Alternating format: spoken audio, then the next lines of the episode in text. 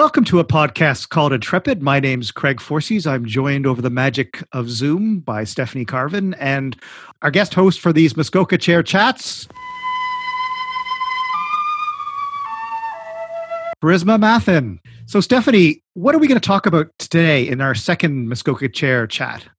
Well, I was last week we talked about where the charter came from, and today we're going to talk about what the charter isn't or what its limits are because we often hear ideas that the charter is uh, the important document. We often hear people invoke their charter rights but actually it's a far more limited document than what i think people realize. So we're going to try and talk about the negative today what it actually isn't and before we actually start getting into what it actually is. Right so last day we had the origin story and so today we're setting the stage. We want people to understand what the what the scope of that stage is and who the players are on that stage before we get into the actual stage play. Can you tell I watched Hamilton a couple of weeks ago? And so I've got stage play on my mind. If this turns into a rap musical, I'm out. That's actually kind of an interesting thought. Carissima, on to you. Can you rap the charter?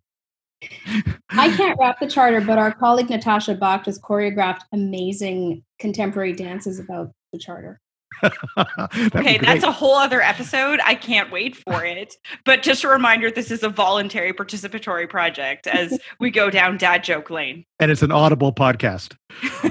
okay, Carissima, where should we start? Well, last week we t- talked about the origin story of the charter, and we also talked about the Constitution, how our Confederation in 1867 had its own constitutional document and then that was added to in 1982 by the Constitution Act 1982. So the first point I would make is that the Charter of Rights is just one part of the Constitution of Canada, and indeed it's only one part of the Constitution Act 1982. It's a really important part, but there are other really significant elements to the Constitution Act 1982. I think the most significant one I'll highlight here are the Aboriginal rights relating to the Indigenous peoples of Canada in Section 35 of the Constitution Act 1982. Those aren't part of the Charter. And so they're subject to an entirely different set of cases and principles, and they don't really intersect that much with the Charter of Rights. So, as important as the Charter is, it's not everything. So, what's the practical consequences of that Carissima? So, to say that the charter has its own jurisprudence is one thing, but to say that there are parts of the Constitution that are outside of the charter, what does that mean in terms of popular understandings of the charter and i think you're alluding to the issue of indigenous rights being outside of the scope of perhaps some of the provisions we'll talk about in a few minutes like the famous notwithstanding clause it's not applicable to indigenous rights but also then that has implications for uh, other components of the constitution that come up in everyday parlance including federalism that is the division of powers in things like pipeline politics so sometimes i've heard charter like concepts being invoked as a sort of override, if you will, on things to which the charter doesn't apply. Have, have you noticed that propensity as well?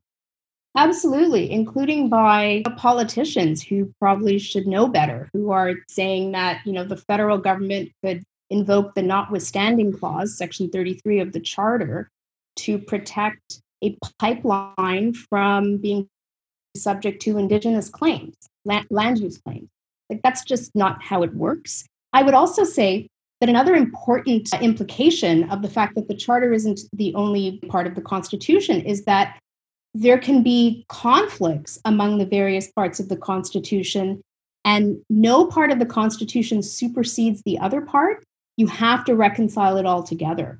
So the charter is not supreme over division of powers. And it also works in reverse. So, all the parts of the Constitution have to be uh, addressed in their own right, in their own merit.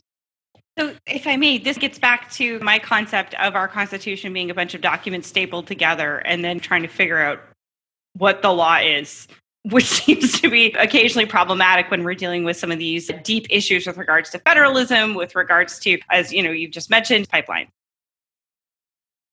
Yeah, absolutely. So, one way to think about it is there can be a variety of constitutional issues that arise in any case. So, an issue of pipelines can raise a question of the division of powers, right? Who has the authority to actually build the pipeline?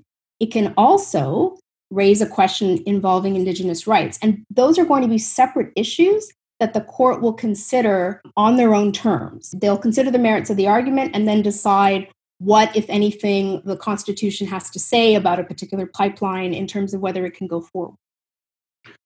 And so, if, if anything, the Constitution, it seems, then Carissima is a series of buckets, if you will. And within the buckets, there's their own substance. They may have, different fluids in them, but you don't necessarily mix them, right?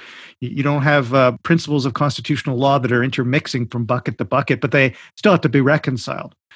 That's a poor analogy, but um, is there a hole in your bucket? Because it seems like there might be some holes in our buckets.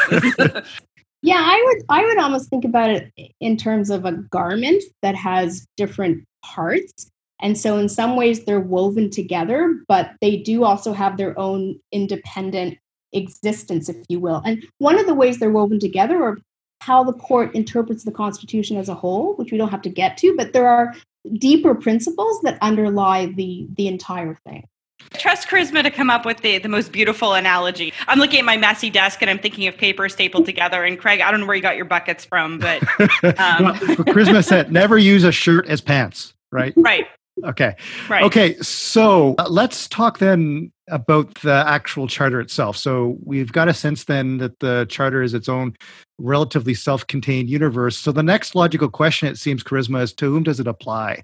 And so let me gin up a, hypothetical here. So uh, you're tossed from your local restaurant or bar because the bar is upset with some profanity uh, or racial innuendo that you've leveled at a co-patron. And you turn around and you say you've now violated my freedom of expression. Does that make any sense in charter terms? No it doesn't. Assuming that the restaurant is acting entirely on its own and it's not obeying some sort of government dictate so mm-hmm. the charter applies to governments it protects us it protects individuals but it is obligatory, it is binding on governments, on agents of the state. And this is a really important point around which there can be understandable confusion because in Canada we have the Charter of Rights, but we also have statutes that do apply to private parties in some situations. And those are human rights statutes which apply in the provinces and at the federal level that bind private parties to, for example, not discriminate against you when you're trying to rent an apartment. So sometimes there's a bit of a fuzziness there that people who aren't familiar with law might get confused by. But when you're talking about the Charter of Rights, it only applies to governments, to state actors, to law. For example, if I start writing terrible i mean i write terrible tweets anyways but let's say i start writing offensive tweets and twitter seeks to ban me my rights are not being violated under the Charter of Rights and Freedoms. Your rights are not being violated under the Charter of Rights and Freedoms because Twitter is not acting as an agent of the state and Twitter is not applying some government regime to your speech. Now, we are talking a lot these days about how to regulate social media. And to the extent that that was to take some kind of official statutory or regulatory form if the government was actually to pass a law making Twitter responsible for how it policed those tweets, there could be a charter issue there. But currently, there isn't. There isn't that framework. And so Twitter's just acting like a private party in the same way that, you know, your neighbor can kick you out of his backyard because he doesn't like what you say. He's not violating your charter rights. That's fascinating. That's something I'd love to come back to if we talk more about extremist views on social media. That actually we might be better off not uh, regulating than regulating. But that's a really fascinating answer. Thanks. So, Carissima, just come back to this idea that the charter applies only to the government. What do we mean for charter purposes by the term government? This is really in yeah. section 32 of the charter, right? So there's an actual it's provision. In, exactly. There, there is. It's so it's towards the end of the charter where it says the charter applies to the Parliament and Government of Canada. So, Parliament being the legislature, right? The body that actually makes laws.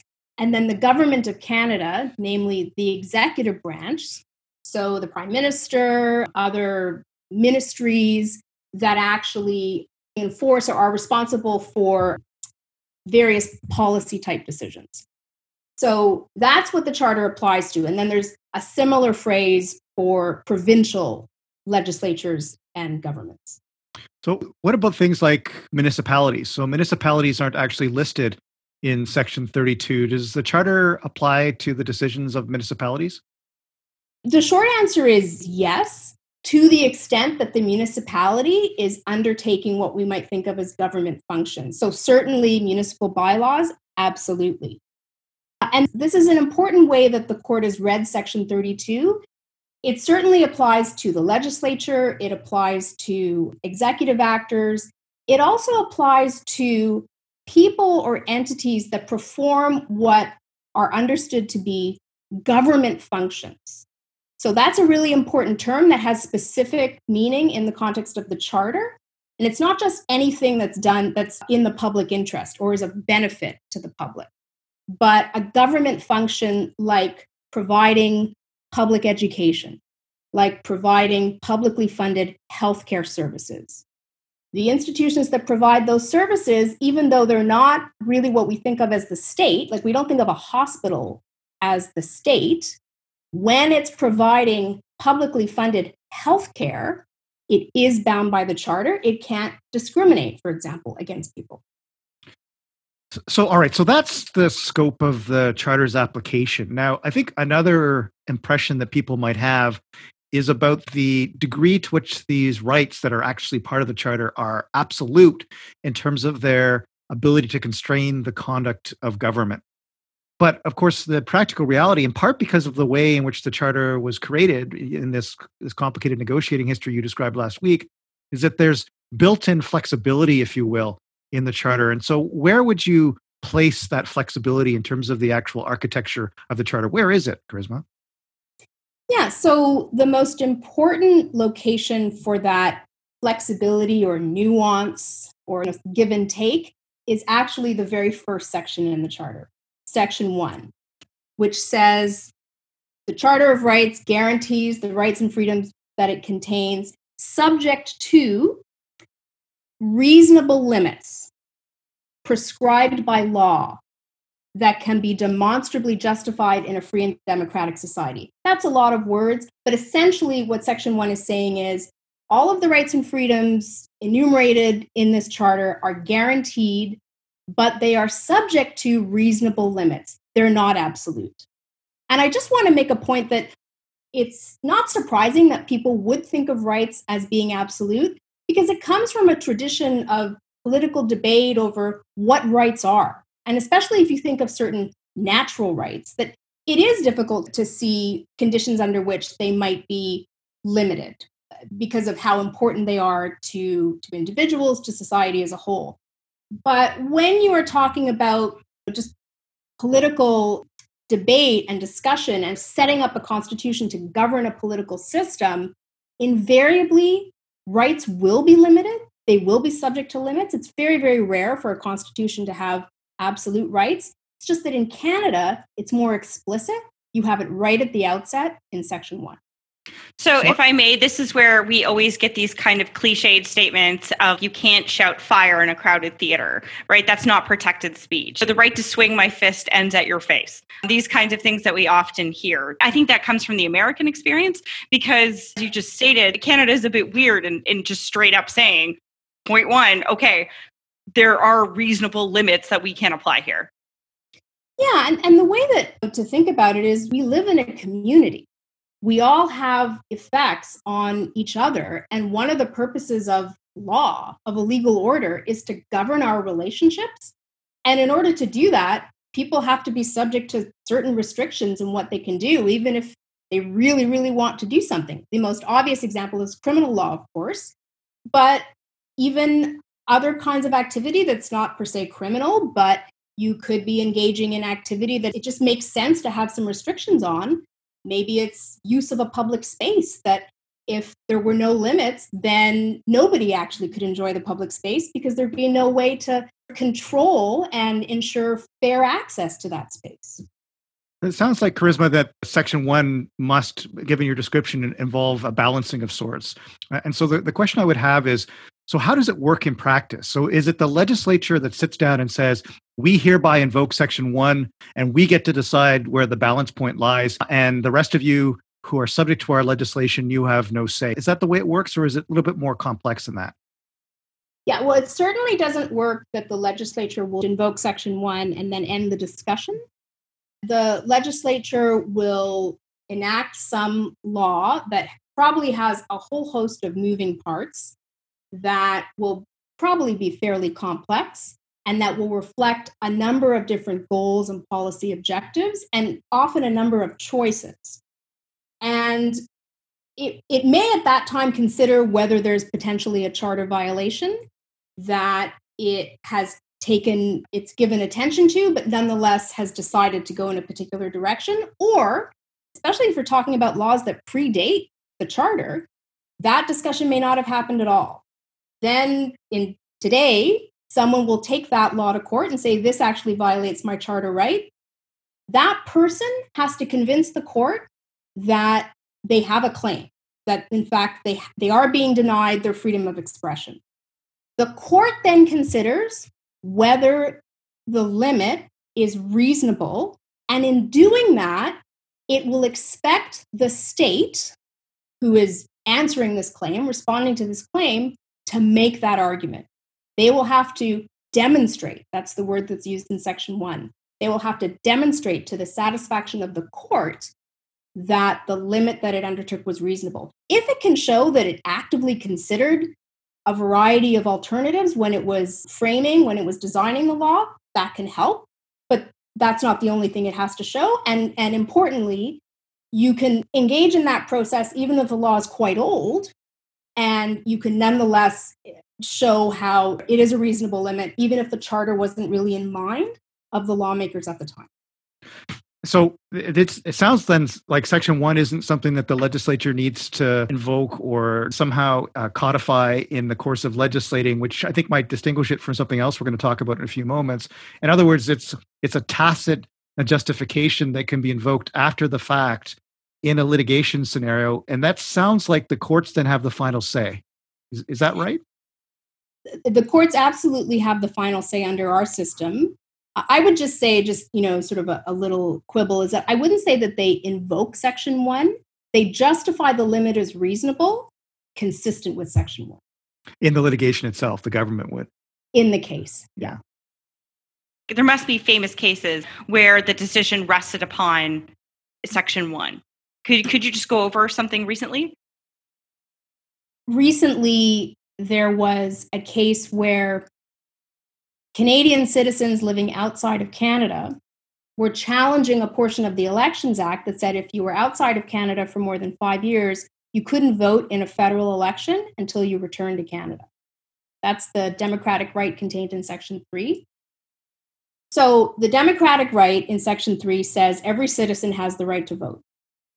So there's no question that on its face, if you're a Canadian citizen living outside of Canada and the Elections Act says you can't vote if you've been outside the country for more than five years, you've lost your right to vote, right? Your Section 3 right is violated. But then you move to the Section 1 stage. Why was this limit put in place? What might be some of the justification for preventing people who are outside the country for a particular length of time from voting in, in an election? What are the counter arguments? How serious a breach is this of your right to vote?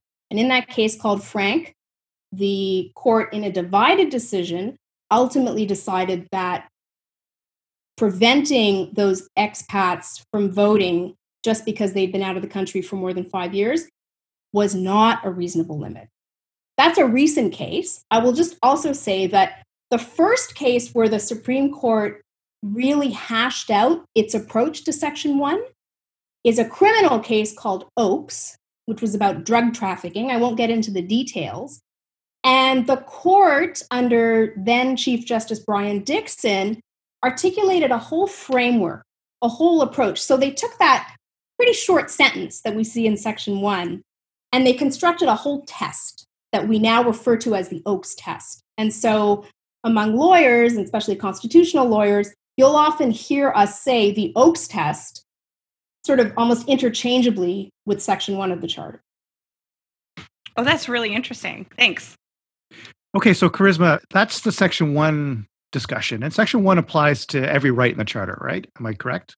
Section 1 applies to every right in the Charter on its face. It's just clear. And the court, in, in some earlier cases, when it was asked, well, maybe there should be a different approach, or maybe there are some rights that are so important that they can't be reasonably limited. The court said, no, you have to at least consider the possibility that something is a reasonable limit. As we can discuss later, the reality is that there are certain rights, just because of the nature of the inherent content of the right, about which it will be very, very difficult to show that infringing that right is a reasonable limit. Great. And so there's another limitation on the scope and robustness, if you will, of the charter. Its absolute status as a rights protecting instrument. It's one that most people have probably heard of described as the notwithstanding clause. And the clause in question is actually section 33 of the charter. So, what's that all about, and how does it differ from section 1? So, the difference between the notwithstanding clause in section 1 is the notwithstanding clause allows the legislature, so that's either, either parliament or a provincial legislature, to decide that a particular law shall operate notwithstanding particular rights in the charter, which we'll get to. So they actually have to pass a law saying that a provision or a, a legal rule, a statute, is going to have effect as though some sections of the charter just don't apply. So they're almost suspending the effect of the charter for that particular law. So that's why we, we refer to it as the, the notwithstanding clause, because unlike section one, where you're arguing that a law is a reasonable limit on a charter right, under section 33, the particular charter right just doesn't apply. It's no longer on the table. It's not a live issue for the court to consider. And so it's it's a much more dramatic departure from the entire concept of rights. So it sounds like the legislature itself, unlike Section 1, where I talked about this idea of invoking Section 1, and we said that really was a non starter for Section 1, in Section 33, the legislature actually has to turn its mind to whether it's going to use Section 33, and it has to speak in the only way that legislatures can really speak in a meaningfully lawful way, which is through legislation. That suggests that some of the parlance you hear in the public discourse about, well, the prime minister should just invoke Section 33 and ignore the Charter of Rights and Freedoms. That doesn't make any sense, right? Am I right to say that that's constitutional nonsense? To think that the executive could rely on it without the blessing of parliament? Yes, it's it's completely inapplicable. It's the legislature's decision. The only way we could see a link is that because we're a parliamentary system, if the prime minister or the premier of a province has a majority of seats in the legislature, he or she can probably get that result, right? Because they control the majority of who's going to be voting on right. the issue. But other than that, it's the legislature. The other thing I wanted to say was very similar to this idea of invoking they have to make it clear in the law that they are invoking Section 33. And generally, what you see is they'll just copy the words from Section 33. So they will use the word like notwithstanding. They will have to identify the particular charter rights. It's got to be really clear on its face for a number of important reasons, but also because it is such a dramatic decision and you want to give the public notice of what's being done and then allow for the political debate to take its course.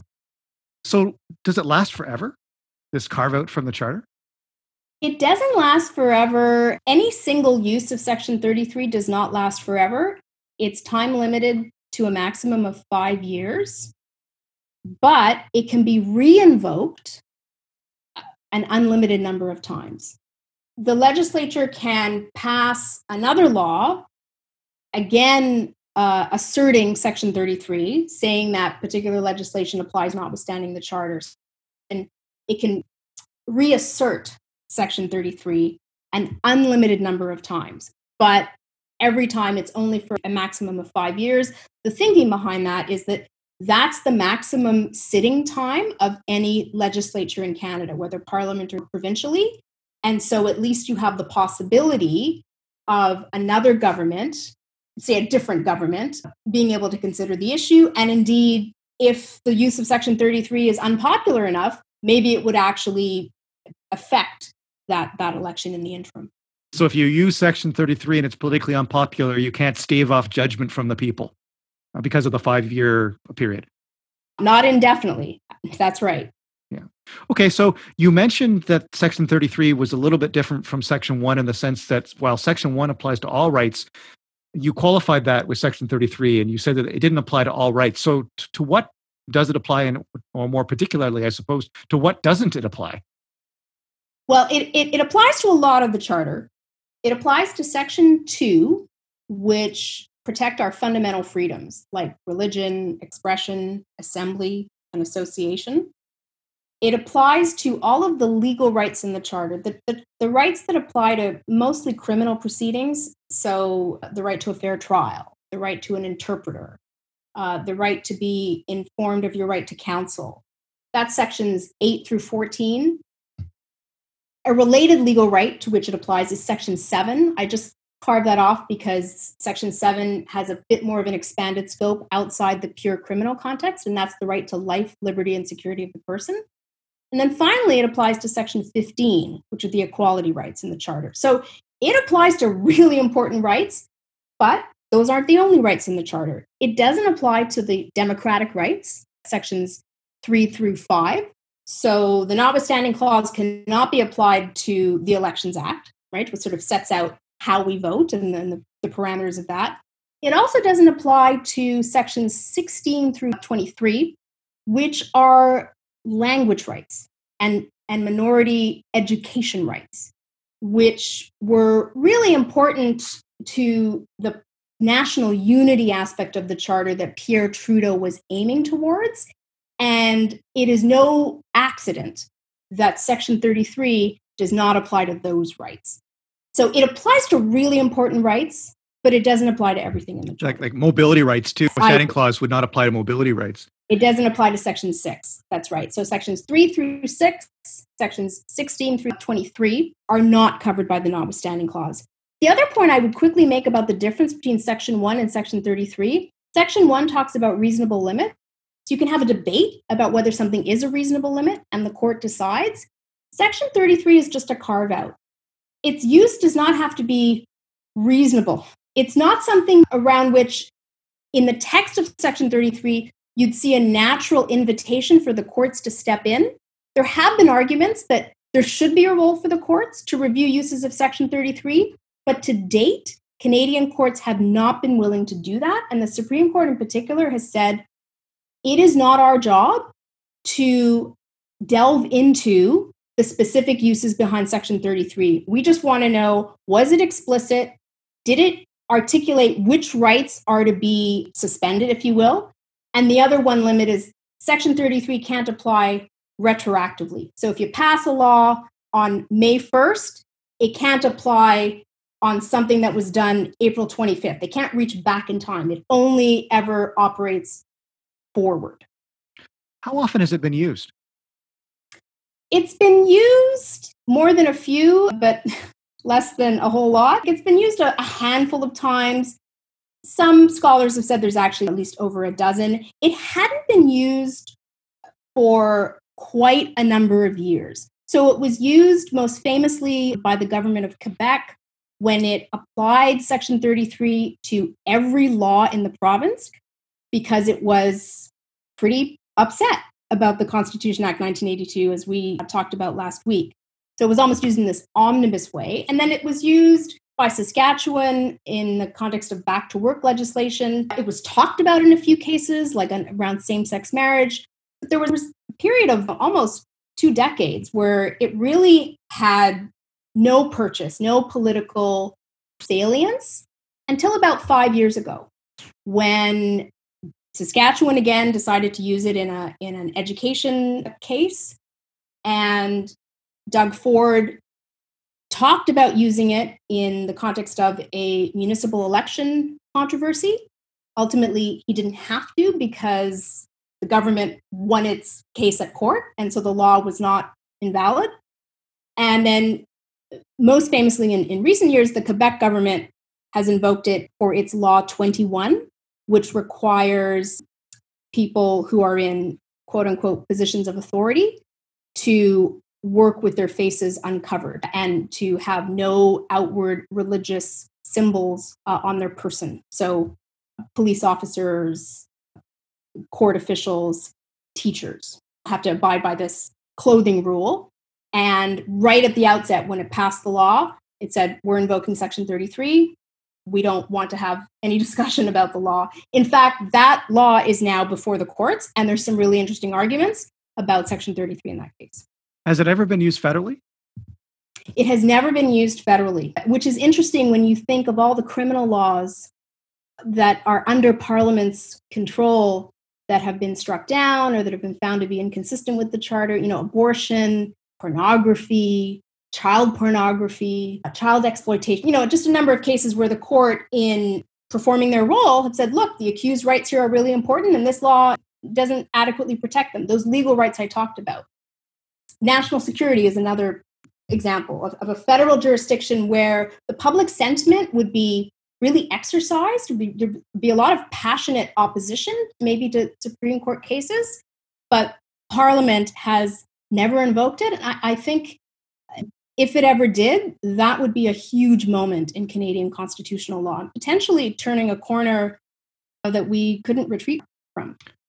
There was a discussion during the debate over Doug Ford's possible use in relation to the redrawing of municipal boundaries in Toronto about what the intent was for Section 33. And there was a constituency who claimed immediate knowledge and past experience because they were involved in the historical event of uh, drafting the charter that suggested that, that Section 33 was only ever intended for those dire circumstances where the parliament or the legislature felt a need to assert itself against an aberrant court decision, that it was never intended as sort of a proactive, we get out of jail free uh, vessel for the legislature. And there was another constituency that said that no, no, that's nonsense, that it was designed entirely so that parliamentary supremacy could be asserted by parliament or the provincial legislature without any, any justification whatsoever. It didn't have to be tied to any exigency or any reaction to events galvanized by the court.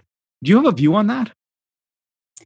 Well, my view is that, particularly when you're talking about something like Section 33, it's really important to look at the text. And while the background discussion is important, it can give context, it maybe can give some insight. Precisely because the debate was so fraught, and this is such a controversial part of the Constitution and certainly the Charter, you need to be really grounded in, in the text and what does Section 33 actually say? And Section 33 doesn't talk about courts at all. Section 33 talks about the legislature taking a particular decision to assert its supremacy vis a vis particular legislation and particular parts of the charter. That being said, there are all kinds of reasons why a government, a legislature might well want to wait until there is a negative court decision, and that's generally how it's worked. But you can see it from the opposite view as well that if it feels importantly enough or strongly enough about a particular law, it really wants to signal how significant that law is to its overall agenda. And in a sense, to remove some of the uncertainty, you could even say, even if it's only for five years, by saying, look, we're just taking this off the constitutional litigation table. We do not intend to argue about this in court. Now, there are some people that have made some interesting arguments as to whether Section 33 is really goes that far, but if I think a plain reading of the text supports that ability, that power to use Section 33 that way. Great. Well, thanks, Carissima. So I think we've we've done a pretty good job at this point in the origin story and also then setting the stage for the key components that, that comprise the Charter of Rights and Freedoms. And so, why don't we stop there for today and, and we'll reconvene with our next Muskoka chair chat and we'll start to get into the proverbial weeds in our, well, I guess our Muskoka lake. So, uh, thanks very much for uh, joining us today, uh, Carissima, and we look forward to continuing this conversation. It was a pleasure, and I look forward to it too.